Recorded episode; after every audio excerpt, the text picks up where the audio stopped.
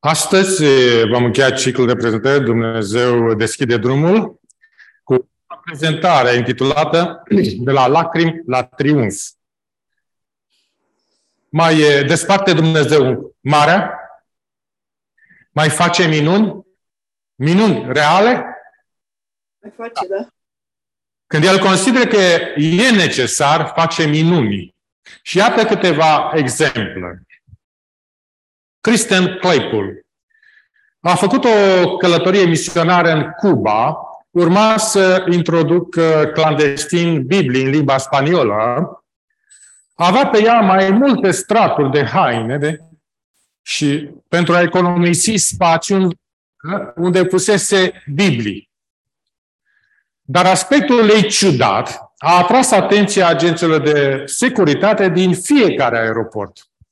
Cristina Cristian a trebuit să-și deschide valiza în orașul ei de plecare. Apoi din nou în Bahamas. A ajuns în Cuba, a fost din nou remarcată. I s-a spus să-și deschide valiza. Dar fermoarul nu s-a clintit. A tot încercat. În cele din urmă, gardianul și-a pierdut răbdarea. A luat valiza pentru a deschide el fermoarul. În ciuda efortului, fermoarul nu s-a deschis. Cristian era uimită, pentru că era o valiză nouă. Și fusese deschisă de câteva ore înainte. Exasperat, gardianul i-a dat-o și i-a spus să meargă mai departe. Ajunsă la hotel. Cristian a încercat fermoarul. Acesta s-a deschis ușor. Iar Bibliile a fost distribuite comunității de cubanezi. Un alt miracol modern. A avut loc în Chicago. În 1980 era acolo un restaurant faimos, Pacific Beer Garden. Acesta a fost închiriat de un cuplu creștin, George și Sarah Clark. Și ei au schimbat uh, numele în misiunea Pacific Garden. Și au lansat acolo lucrarea pentru oamenii bătuți de soartă. În primii ani, soții Clark au suportat costul lucrării, dar creșterea lucrării le-au epuizat fondurile. Și în cele de urmă nu au mai putut plăti chiria. Au primit somație de 24 de ore pentru a face plata. Altfel, pierdeau contractul de închiriere. Soții Clark s-au rugat pe tot parcursul nopții. I-au spus lui Dumnezeu de nenorociții ale căror vieți fuseseră salvate au ieșit din casa lor în zorii zilei. Curtea lor era acoperită în alb. Privind mai atent, au descoperit că gazonul era acoperit cu ciuperci. Deși nu era sezonul ciupercilor, erau ciuperci rare de cea mai bună calitate. Adunând recolta, soții Clark au vândut ciupercile, au colectat suficienți bani pentru a plăti chiria. An mai târziu, doamna Clark a spus, nici o ciupercă n-a mai fost văzută de atunci. Al treilea caz. Berta Smith a călătorit într-un sat primitiv din uh, China. Dedica câteva zile lucrării de evangelizare. Condițiile de viață erau jalnice. Dormea într-un grajd. Împărțea camera cu un bou. Și pe deasupra erau și roiuri de muște. Berta s-a rugat, Doamne, sunt unul dintre copiii tăi. Toată viața am fost obișnuită cu case curată și mâncare curată. Acum, pur și simplu, nu pot să mănânc cu muștele astea peste tot. În Egipt au fost muște care au venit și au plecat după cuvântul tău. Tu ești la fel și astăzi. Te rog, fă unul din două lucruri pentru mine. Fie ia muștele, fie dăm putere să ignor muștele și să mănânc. Apoi, ai grijă de germenii de boală pe care muștele le-ar pune în corpul meu. Orice dorești să faci, va fi suficient de bun pentru mine. Ce credeți că a făcut Dumnezeu? Nici o muscă n-a mai zburat în zilele rămase în acel graj. A fost un miracol, nu-i așa? Dumnezeu poate să blocheze fermoare, să crească ciuperci și să alunge muștele. Poate să creeze căi prin mare oricând dorește. Să citim numeri capitolul 11, versetul 23. nu cumva s-a scurtat oare mâna Domnului? Răspunde Isaia, capitolul 59, versetul 1. Nu! Mâna Domnului nu este prea scurtă ca să mântuiască, nici urechea lui prea tare ca să audă. Cameron Thompson a spus, avem un Dumnezeu care începe cu imposibilul și continuă de acolo. Deși miracolele încă apar, Dumnezeu le folosește cu moderație. Și în Biblie, miracolele nu erau procedura standard a lui Dumnezeu. Mulți oameni presupun că Biblia este plină de miracole. Uh, nu este chiar așa. Numai în anumite perioade au existat minuni. În timpul Exodului, în timpul slujirii lui Ilie și Elisei și în timpul Mântuitorului și al apostolilor. În cea mai mare parte, Dumnezeu și-a adunat poporul în moduri obișnuite providențiale, mai degrabă decât într-un mod supranatural. Același lucru este valabil și astăzi. De aceea să acordăm atenție consecințelor, coincidențelor care se întâmplă. Căci, în realitate, nu există coincidențe, este mâna providențială a lui Dumnezeu. Uh, care veghează asupra copilului săi, mâna sa nevăzută călăuzește, aranjează și rearanjează circumstanțele. Un misionar a făcut o călătorie în Suedia pentru a preda la o școală creștină. La plecarea din uh, Statele Unite, agenta companiei aeriene s-a uitat la biletul lui și a spus este o greșeală aici, o voi corecta, altfel s-ar putea să ai probleme la întoarcere. După câteva minute la calculator, i-am mânat noile bilete. Două săptămâni mai târziu, misionarul se întorce acasă. La aeroport au început problemele. Numele lui nu era nimic în computer, iar biletul era fără valoare. Agenta anulase din greșeală zborul către Statele Unite. După ore de negocieri, el a fost plasat într-un alt avion. Lângă el stătea un om de afaceri danez, și acesta a fost deschis să audă Evanghelia. Timp de șase ore, misionarul a vorbit în liniște cu el. I-a spus ce diferență minunată poate face Hristos în viața lui. Nu a fost un caz de incompetență a companiei aeriene, ci a fost un exemplu de providență divină. În desfășurarea providenței lui Dumnezeu, poverile devin binecuvântări. Lacrimile duc la triumf, iar harul învinge curentele subterane ale vieții.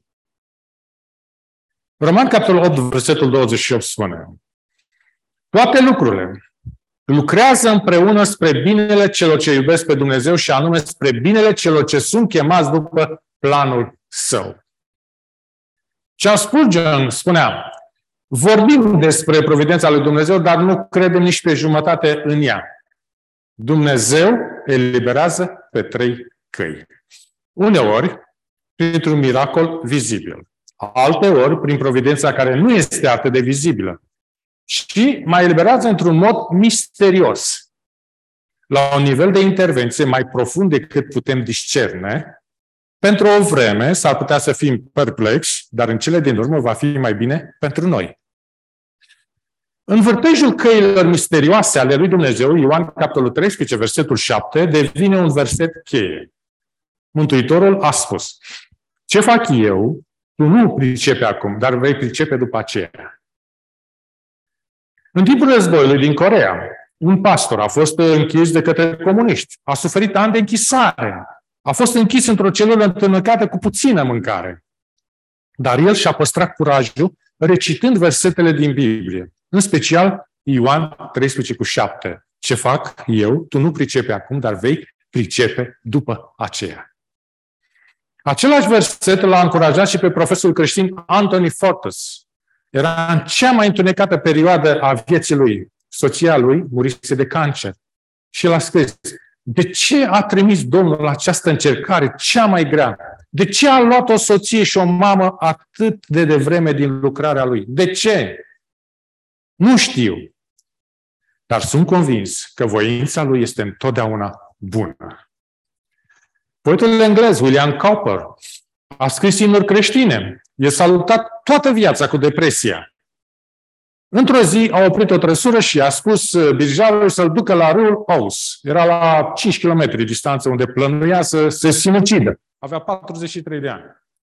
Birjarul și-a dat seama de starea pacientului său, pasagerului său, a lăsat o rugăciune de mulțumire când ceața a cuprins zona, birjarul s-a pierdut intenționat în ceață, alerga pe un drum, de pe un drum pe altul, în timp ce William a căzut într-un somn adânc.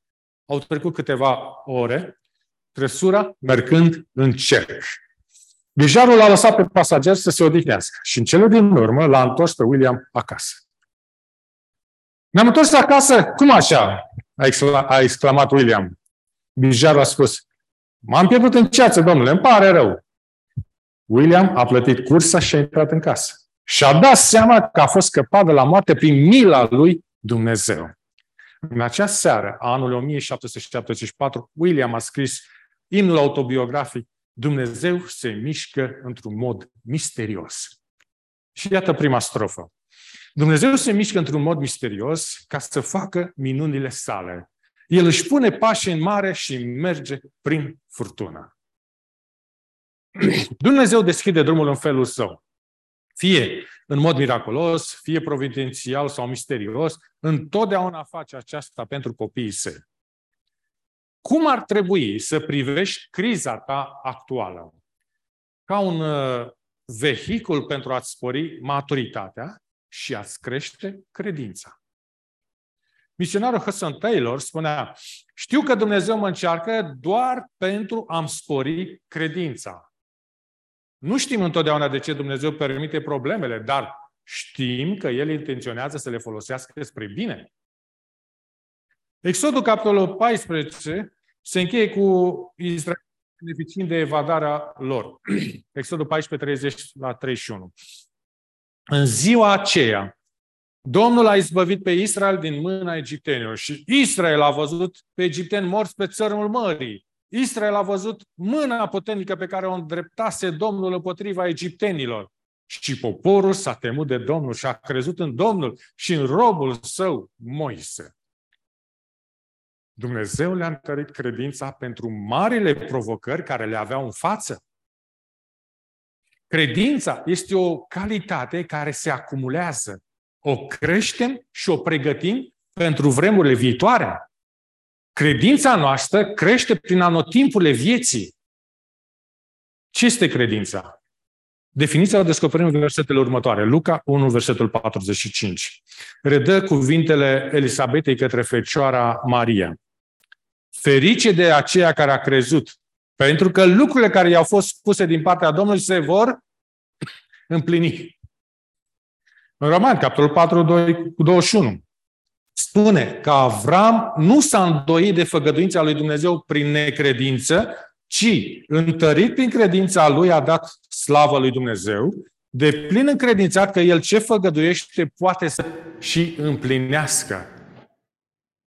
Ce definiție grozavă! Credința înseamnă a crede ceea ce Domnul ne-a spus și se va împlini.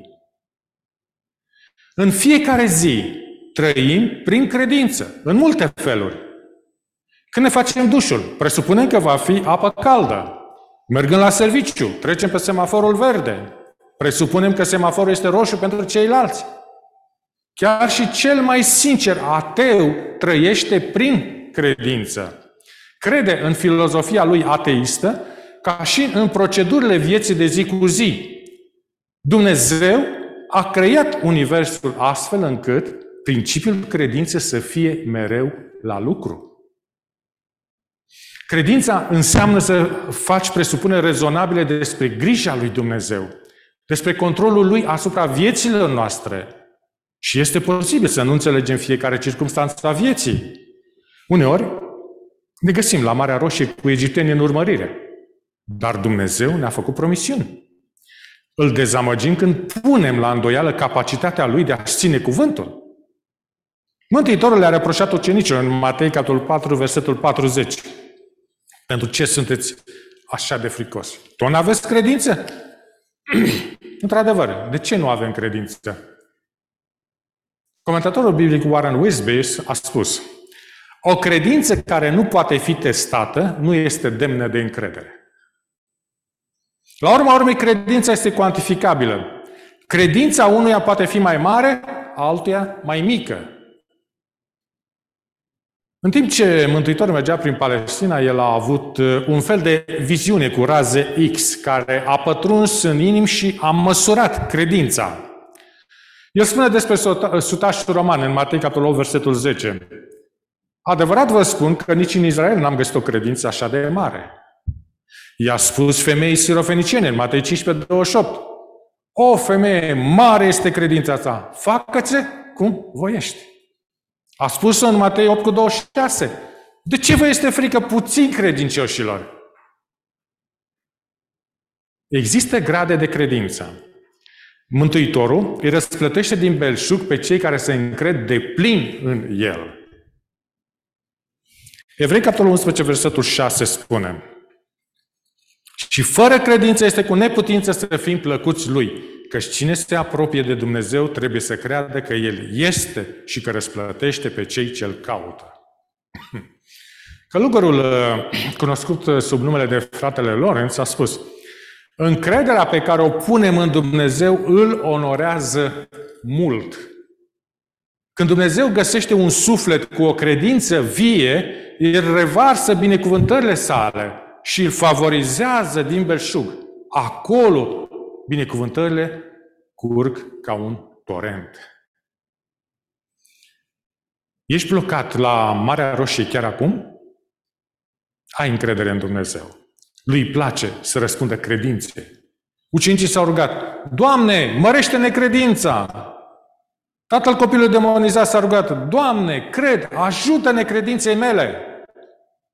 Ai rostit și tu aceste rugăciuni? Credința nu este ceea, ceva ce poți fabrica, este dată de la Dumnezeu și dezvoltată conform proceselor pe care El le-a rânduit. El este, până la urmă, un Dumnezeu care crește lucrurile. Din punct de vedere fizic, omul și-a început viața ca o mică pată. Toate caracteristicile, genul, ochiul, culoarea, sunt determinate de codul genetic al bebelușului, care rezidă în cei 46 de cromozomi umani din acea celulă. Începem microscopic și apoi creștem. Credința este de asemenea o entitate în creștere. Dumnezeu intenționează să ne dezvolte spiritual. Cum? Ca orice profesor. Bun, el ne dăruiește adevărul. Apoi elaborează teste pentru a întări acel adevăr. Pentru a-l traduce în experiențe de durată care schimbă viața. Așa a lucrat Dumnezeu cu izraeliții. Le-a dat instrucțiuni prin Moise, apoi a dus la marginea Mării Roșii, mai târziu într-un deșert fără apă și a spus cu alte cuvinte, acum iată un test, să vedem dacă poți aplica promisiunile mele problemei tale. Așa a lucrat Dumnezeu cu ucenicii. Mântuitorul i-a trimis pe mare într-o furtună teribilă. Furtuna era menită să-i ajute să aplice adevărul în viață. Același lucru este valabil și pentru noi. Domnul îngăduie o încercare în viețile noastre. Este ocazia de a pune în practică învățăturile sale. Pe măsură ce avem încredere în El și trește, uh, trecem testul, suntem întăriți pentru viitor. Principiul este acesta. Credința crește când aplicăm promisiunile divine problemelor noastre. Experiențele ne matorizează pentru provocările de mâine. Într-un fel, înmagazinăm credință pentru vremurile viitoare. Biblia este plină de promisiuni. nu întâlnim nicio situație pentru care să nu fie o promisiune care să ne susțină. Britanul Thomas Watson avea o mică biserică în Anglia. Pe 17 august 1662 el a spus în predică Credința trăiește într-o promisiune așa cum peștele trăiește în apă. Făgăduințele sunt atât de mângâietoare cât și însuflețitoare. Sunt dispozitive de plutire care ne împiedică să ne scufundăm când ajungem în apele suferinței. Teologul James Packer a declarat Modalitatea de a întări credința cuiva este să se concentreze asupra unor promisiuni care vorbesc despre starea lui. Găsește deci promisiunile lui Dumnezeu pentru situația ta și fii convins că Dumnezeu va face ce a promis. La Marea Roșie, la început s-a făcut o tăcere de moarte. Izraeliții priveau uluiți corpul de apă, ale cărui valuri puternice îi salvaseră. Acum teroarea s-a încheiat. Inamicul dispăruse. Noaptea trecuse. N-a mai rămas nimic. În afară de liniștea unui popor șocat în zorii zilei. Purțile emoției s-au spart și cântarea a izbucnit. Exodul 15, versetul 1 și 2. Atunci Moise și copiii lui Israel au cântat Domnului cântarea aceasta. Ei au zis, voi cânta Domnului că și-a arătat slava, a năpustit în mare pe cal și călăreți. Domnul este tăria mea și temeiul cântărilor mele de laudă. El m-a scăpat, El este Dumnezeul meu, pe El îl voi lăuda. El este Dumnezeul Tatălui meu, pe El îl voi mări, preamări. Este primul cântec înregistrat în Scriptură.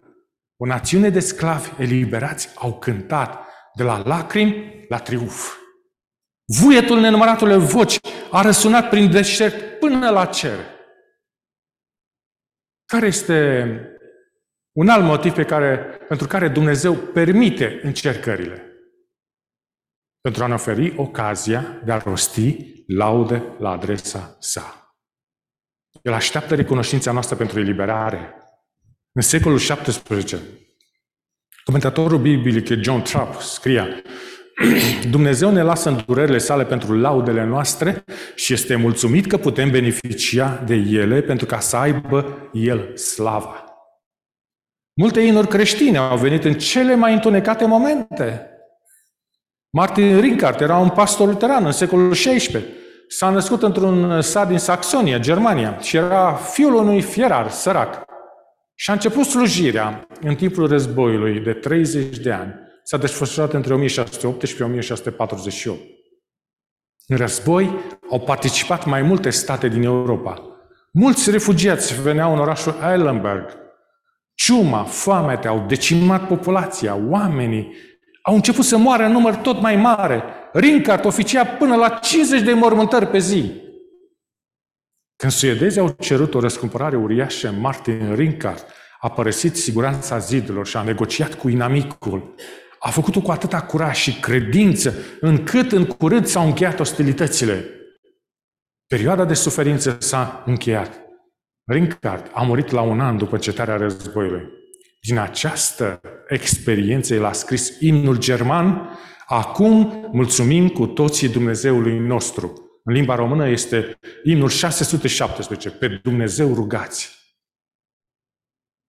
Lauda și închinarea sunt nisipul și cimentul care țin cărămizile pe loc de-a lungul căii zilnice a vieții.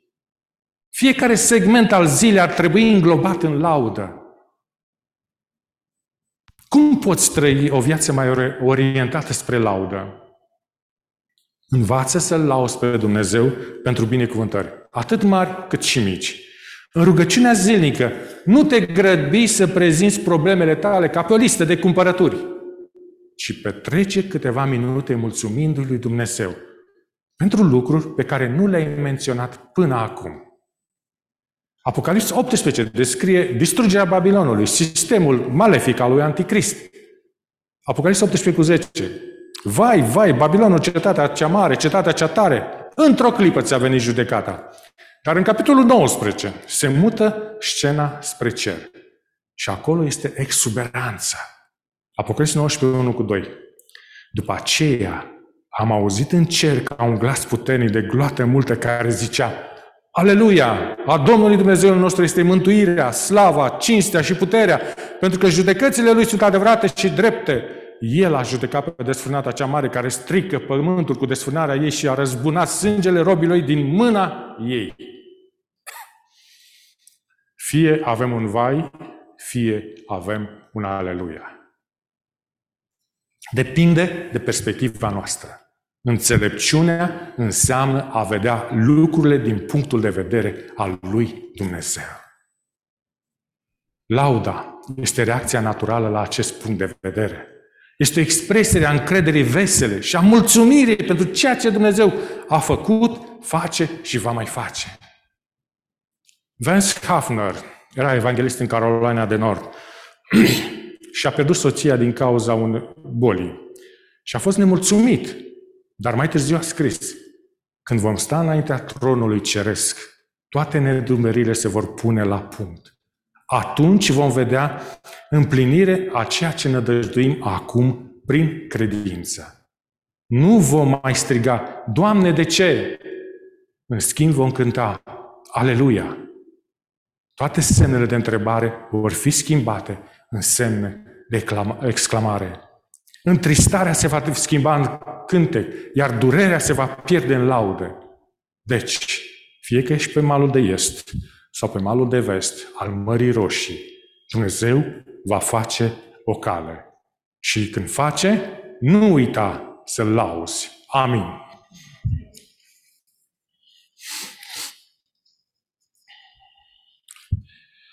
În numele Domnului Hristos să închidem serviciul divin cu imnul 475. Iată, El vine, Domn în mărire.